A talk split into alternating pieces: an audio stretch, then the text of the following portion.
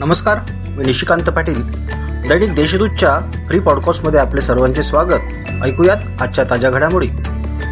आरोग्य विभागात सेवा देत असताना वैद्यकीय अधिकाऱ्याच्या हलगर्जीपणामुळे रुग्णाला उपचारासाठी एका विभागातून दुसऱ्या विभागात फिरावे लागत असल्यास तसेच योग्य वेळी उपचार न मिळाल्याने उपचाराअभावी रुग्णाचा मृत्यू झाल्यास निदर्श असे निदर्शनास आल्यास तात्काळ निलंबनाची कारवाई होणार आहे. यामध्ये महाराष्ट्र नागरी सेवा वर्तणूक नियमांचे उल्लंघन केल्याच्या कारणास्तव शिस्तभंगाची कारवाई करण्यात येणार आहे.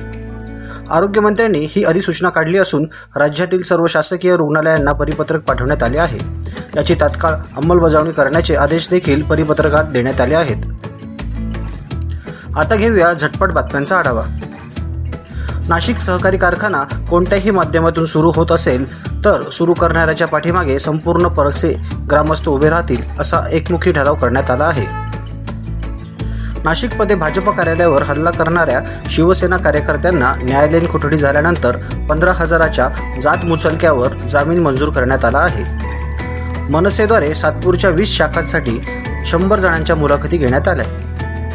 नाशिकच्या विकासासाठी प्रलंबित असलेले कायमस्वरूपी प्रदर्शन केंद्र उभे करण्यासाठी केंद्रीय पातळीवर नक्कीच पाठपुरावा करून प्रश्न मार्गी लावण्यासाठी प्रयत्न करणार असल्याचे आश्वासन केंद्रीय राज्यमंत्री डॉक्टर भारती पवार यांनी दिले.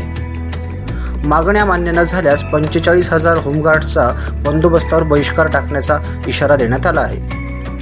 वैभवशाली प्राचीन लिपी ट्रस्टची नाशिकमध्ये स्थापना करण्यात आली आहे. या होत्या आजच्या ताज्या घडामोडी.